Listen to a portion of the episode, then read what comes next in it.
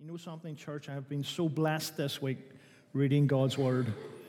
And I've nothing really theologically deep here this morning, and a lot of what I say you'll already know. But you know something? Bit of revision never does us any harm, especially when it makes us look again at the price that Jesus paid for our sins. So as you can see, we're going to turn to John 21, verse, read from verse 20.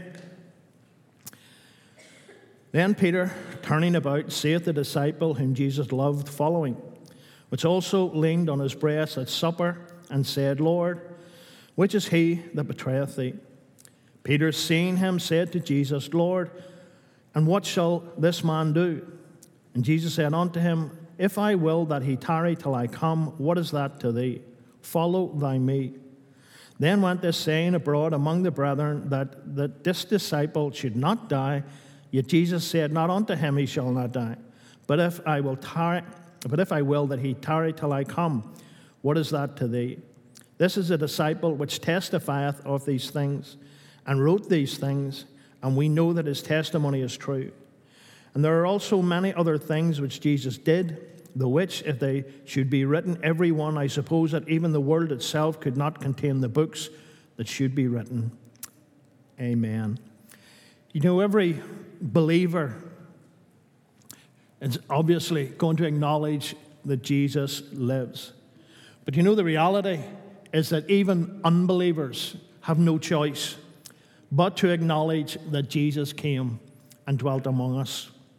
They might deny his divinity, they might treat his miracles and his works and his wisdoms uh, uh, as myths and as fables but they cannot deny that Jesus walked on this earth.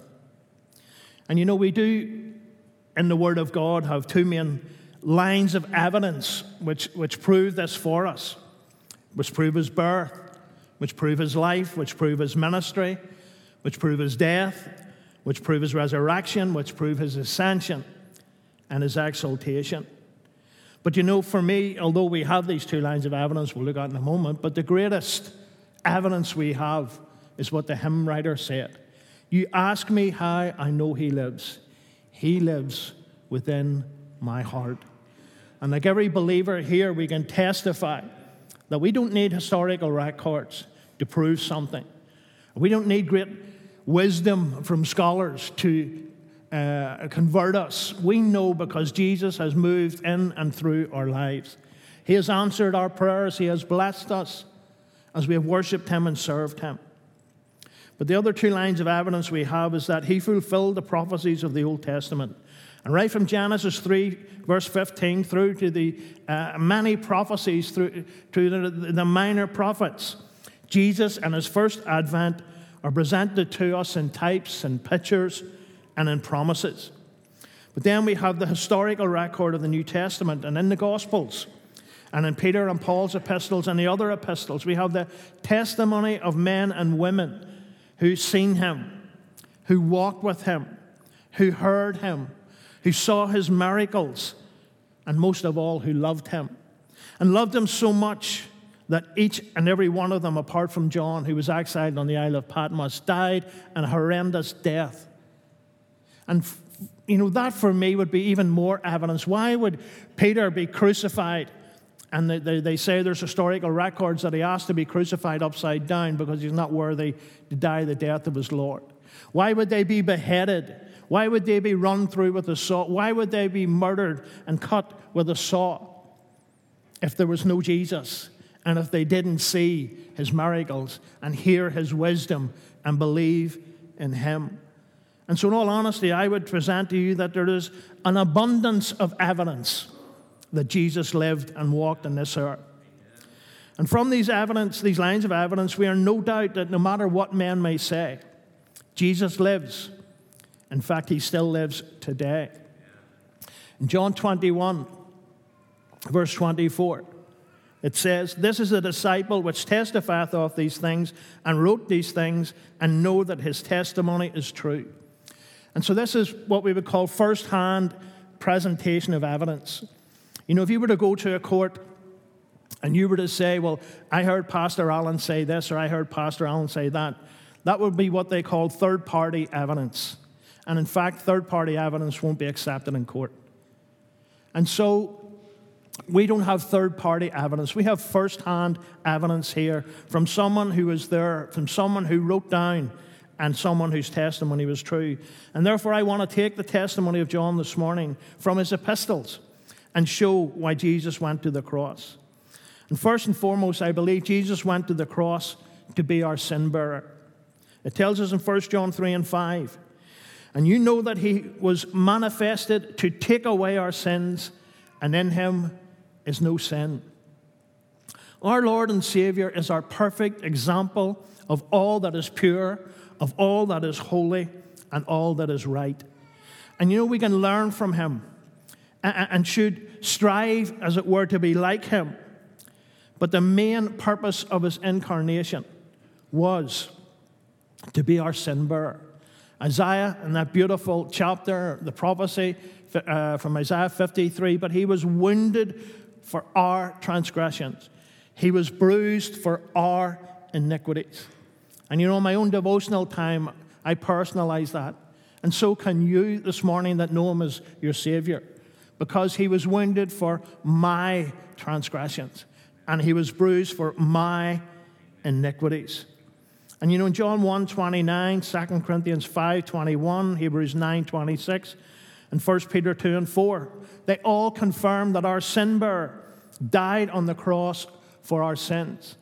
Why was he allowed to die on the cross for our sins? Because John tells us in 1 John 3 and 5, in him is no sin. And it was because Jesus was the only sinless one that he could qualify to be your sin bearer. He was manifested in the flesh to take away your sin. And the question this morning is Have you availed yourself of this precious gift from God? Can you actually say this morning that the sin bearer has borne my sins? Because to say that he, he is your sin bearer is something you need to do. You first have to acknowledge that you have sinned and therefore you are a sinner.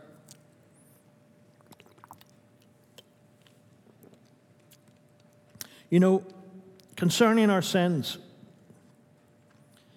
we can do one of two things about our sins. We can be like Adam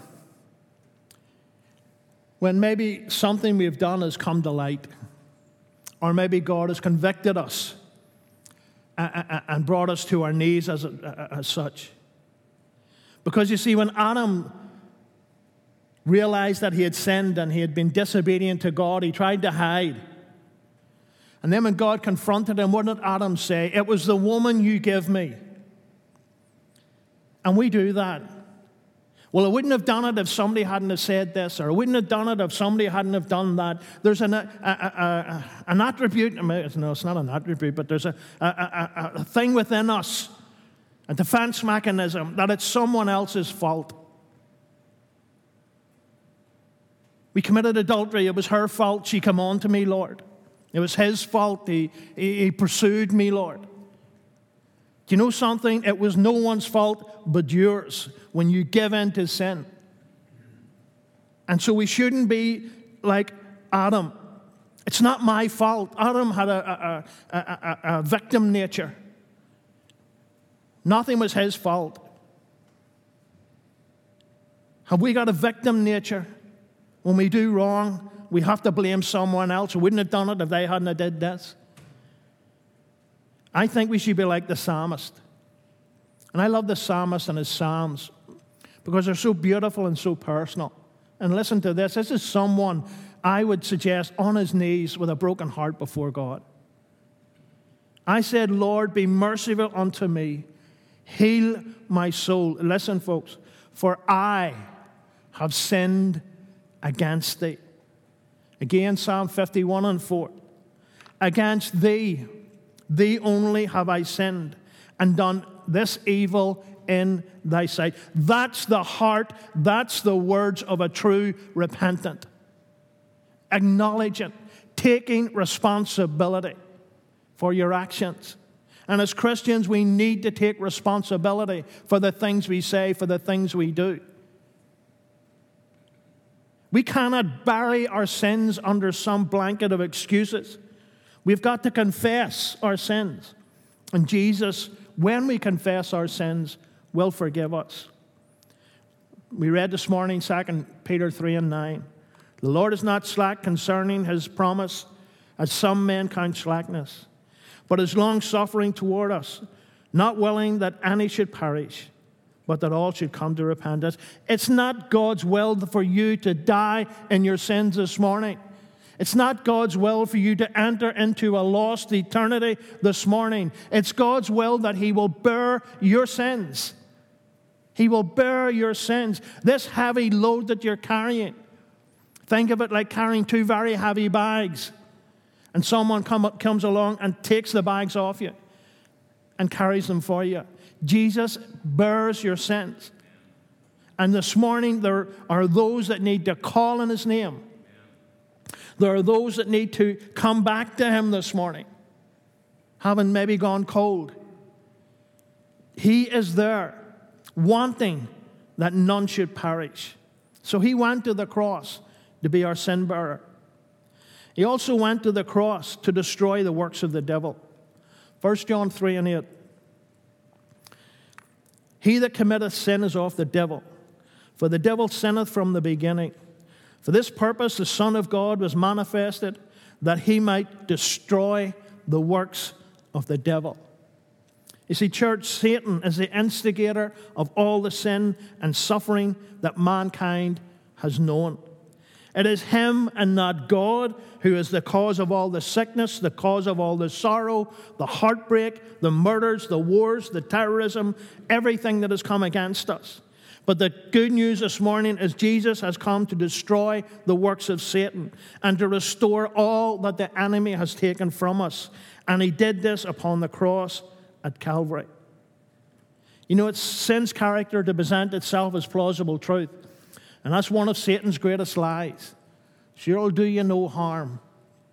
One wee sniff of this little drug or one wee drink of this little drink, it'll do you no harm. Addiction is a terrible thing and it is a work of Satan. And Jesus has come to destroy addiction.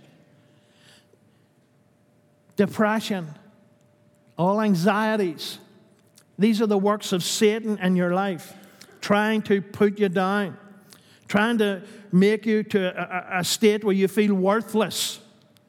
But Jesus is here this morning to destroy the works of Satan in your life and to show you that you are of great value. Such great value that he, God so loved the world that much that he gave his only begotten Son, that whosoever believeth in him should not perish but have everlasting life. You're of such great value. So, what shall it profit a man if he gains a whole world and loses his soul? Your soul, your life is more precious to God than all the gold, all the riches, all the property in this world could offer.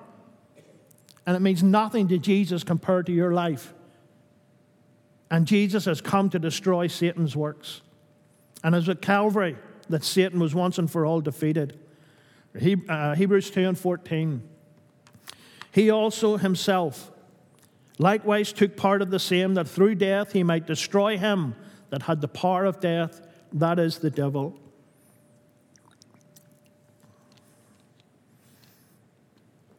Mark 3:27 No man can enter into a strong man's house and spoil his goods except he will first bind the strong man and then he will spoil his house. You know John 10 and 10 shows us the works of Satan. It says the thief cometh not but for to steal and to kill and to destroy.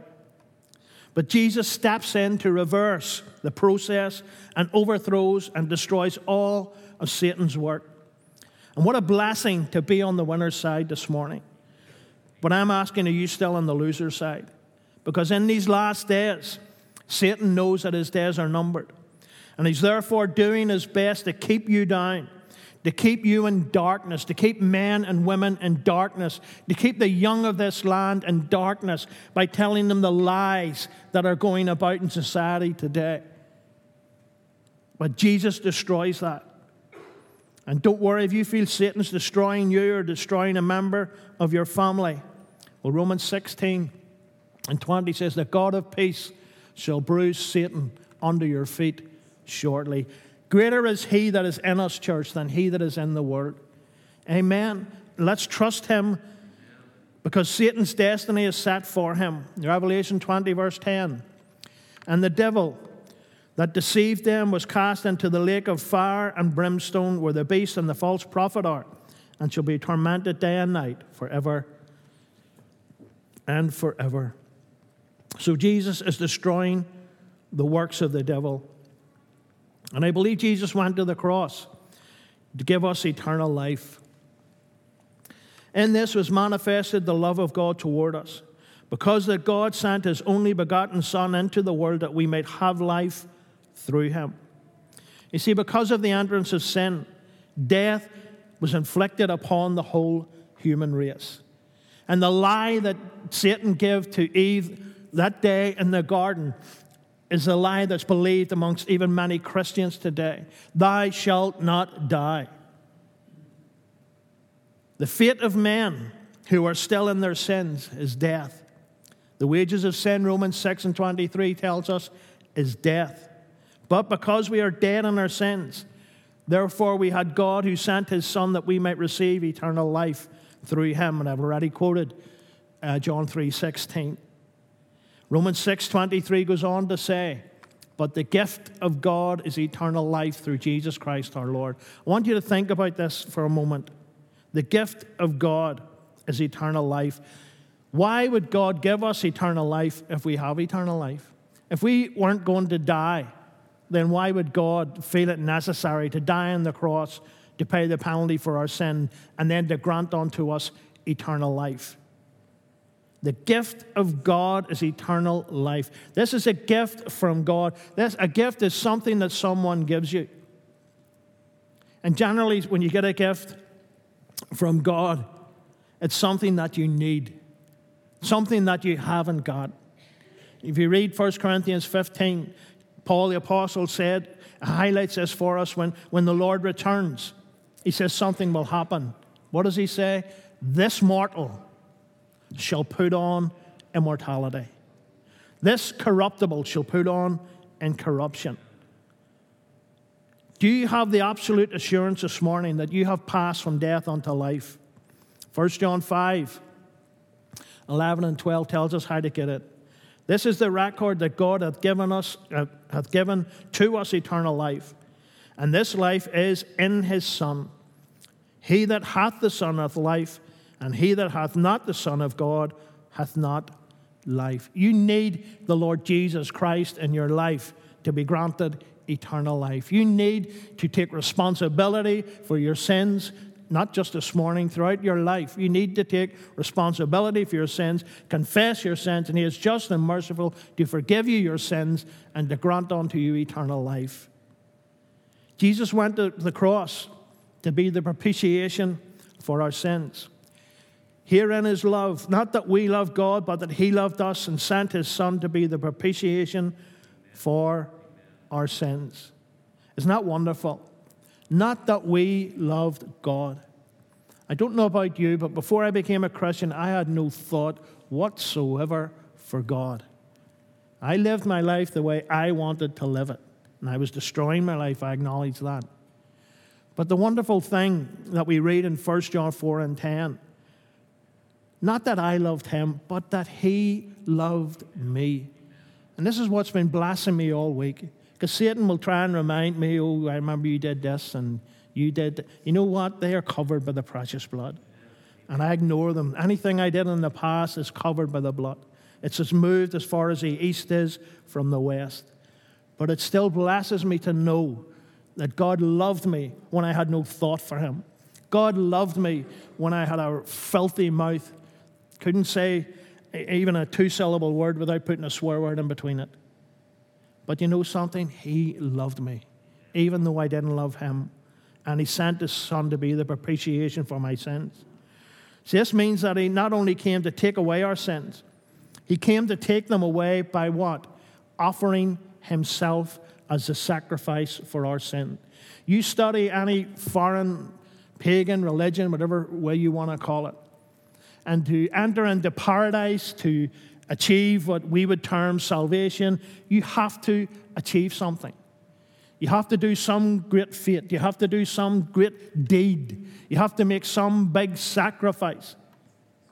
But you know something to be saved this morning by the Lord Jesus Christ is to be saved by his death on the cross, by his work, not our works, by his work, not our works. He took our sins away by offering himself as a sacrifice for our sin. And he is the only sinless one that ever lived, entirely satisfied and fulfilled the demands of the law. He is the spotless Lamb of God, the Lamb without blemish. He took your place as a substitute on the cross. And I, I quote it all the time, I know, but I love that little chorus. I should have been crucified. I should have suffered and died. I should have hung on the cross in disgrace. But Jesus, God's Son, took my place. What an offering for sin this morning. What a gift to mankind this morning to think that God took upon himself the form of man, became a man, lived with, put away the attributes of God and lived as a man, hungry, thirsty, new pain, new sorrow, new mourning. Totally human, totally God, but totally human. And he hung himself on the cross. No one took his life, he gave his life, and he gave his life for you this morning. But because he did that, we need to understand that God hates sin. And sin must be punished. And our debt has therefore been paid in the person of our substitute this morning. He bore our sins on the cross, not his own, because he was sinless. In 1 Peter 2 24, who his own self bore our sins in his own body on the tree that we, being dead to sin, should live unto righteousness, by whose stripes we are healed. You know, we have this assurance that Jesus once and for all has dealt with our sins, and we can rest safe and secure in Him. Safe and secure. We need no other argument. I need no other plea. It is enough that Jesus died and that He died for me. There's no further sacrifices to be made to achieve our salvation. Remember speaking, I've told you this before also, speaking to a gentleman who told me that when we first give our hearts to the Lord, we're so far away from Him. But as we develop and mature as a Christian, we get closer and closer and closer to God. With respect, you'll be getting closer for uh, an eternity, but you'll not get into the presence of God unless you're covered by the precious blood of the Lamb of God. Do you have this assurance this morning? I have this total assurance this morning that Jesus died on the cross for my sins. He has dealt with the sins of my life, and I can rest secure in Him. And the question is do you have this assurance? He went to the cross to be the Savior of the world. 1 John 4 and 14. And we have seen and do testify that the Father sent the Son to be the Savior of the world. I believe that Jesus is the Savior of the world, not a select few. That means that his death on the cross as a propitiation of lamb is sufficient to save all men everywhere. I believe Jesus is the universal Savior. In Luke 4:42, the Samaritans recognized him as the Savior of the world. And his death on the cross rescued us from a lost eternity by delivering mankind from their sins. He loves, keeps, and protects us and will continue to do so until He returns as King of Kings and Lord of Lords. And we need to note that salvation is available and provided for all. But the thing is, it has to be personally accepted. It has to be your choice, a rational choice to say, Lord, I have sinned against thee and thee only, and you will be forgiven of your sins. Because, contrary to what some people standing in pulpits will tell us, Jesus is the Savior, the only Savior. There is no other way into the kingdom than through the Lord Jesus Christ. There's many great men have lived and did great deeds, but they cannot ever atone for your sins or earn you your salvation. There are many other religions in the world, but Jesus is the only way that man may be saved. He is the only door. He is the truth. He is the life, and He is the way. And there is salvation in no other. Acts 4, verse 12. Neither is there salvation in any other, for there is none other name under heaven given among men whereby we must be saved. We must be saved. We must call upon his name. Romans 10 and 13. For whosoever shall call upon the name of the Lord shall be saved. Shall be saved. No matter how wretched a person you are, or no matter how good a person you think you are, you need saved. And the wonderful thing is, you can be saved. There's no sin so great that Jesus' blood doesn't cover it. There's nothing you've done in your life that has been so bad that the cleansing power of the blood of Christ can wash it away. He died once and for all for all sins. So we know for a fact that Jesus came. We now know that he came because of a true and faithful witness in John and the other uh, uh apostles. We know now that His love for us is, uh, as an individual, He will bless us. He will fill our heart with joy and peace. As a corporate body, He will bless us when we come together. But you know something? You can enjoy the presence of the Lord wherever you are. If you're driving along in your car, if you're in your secret place, if you're in your work, wherever you are, when you praise God, you can enjoy His presence. I'll never forget Uh, don't know why it's come into my head, I'll tell you. Uh, Brother Hugh Sloan, myself, and a guy used to come here called Paul Burns were in the door to door team. If you remember this, and Hugh was telling us that the job he was doing at the time, I think you were an electrician's helper or something, and it was boring beyond boring. It was like doing the same thing over and over. And so Hugh said that when he was doing this, he used to sing praise to the Lord and sing the wee hymns, and put the day in for him. And I said, Hugh, at that time I was doing half marathons. And I said, what I do is when I'm running along a road, I sing the little choruses, and it works actually. If you, if you go out jogging, try singing, This is a day that the Lord hath made. It'll get you about half a mile. Amen. But then Paul Burns said to Brother Sloan, Oh, I was worshiping the Lord when I was sitting on the toilet tonight. And Hugh made the mistake of saying, What were you singing? And he says, A horse and rider fell into the sea. So Wherever you are, praise God, and God will bless you. God will be there. Churches, many people can, can, can testify here of the presence of God and the delivering power of God. We were sharing on Wednesday night about different uh, illnesses we all had in our lives. And when I was told I was in cancer, I had cancer, I was in Londonderry. I was up there at a court case. And I got a phone call to tell me I had cancer, and I was just distraught. I didn't, couldn't think. And I got into the car and I said, Lord, how on earth am I going to drive home? So put on uh, Crouch, isn't his name? I can't remember his first name, a CD. And he, t- he sang a song about God can do everything. And you know something? It was just like someone shone a light into the darkness, just like someone took a ton of weight off my shoulder. And I drove home praising and worshiping God. And you know something? That's the beauty of the Savior that we serve. He wants to save us and He wants to bless us. He wants to see us through. He wants to be our God and our Savior. And if you don't know Him as Savior, now you know why He came to be your Savior. He came to be your sin bearer. He came to destroy Satan's work in your life. He came to be your substitute, the propitiational lamb. And He came to be your Savior.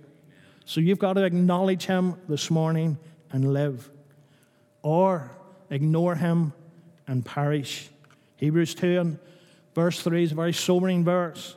How shall we escape if we neglect so great salvation, which at the first began to be spoken by the Lord been confirmed unto us by them that heard him?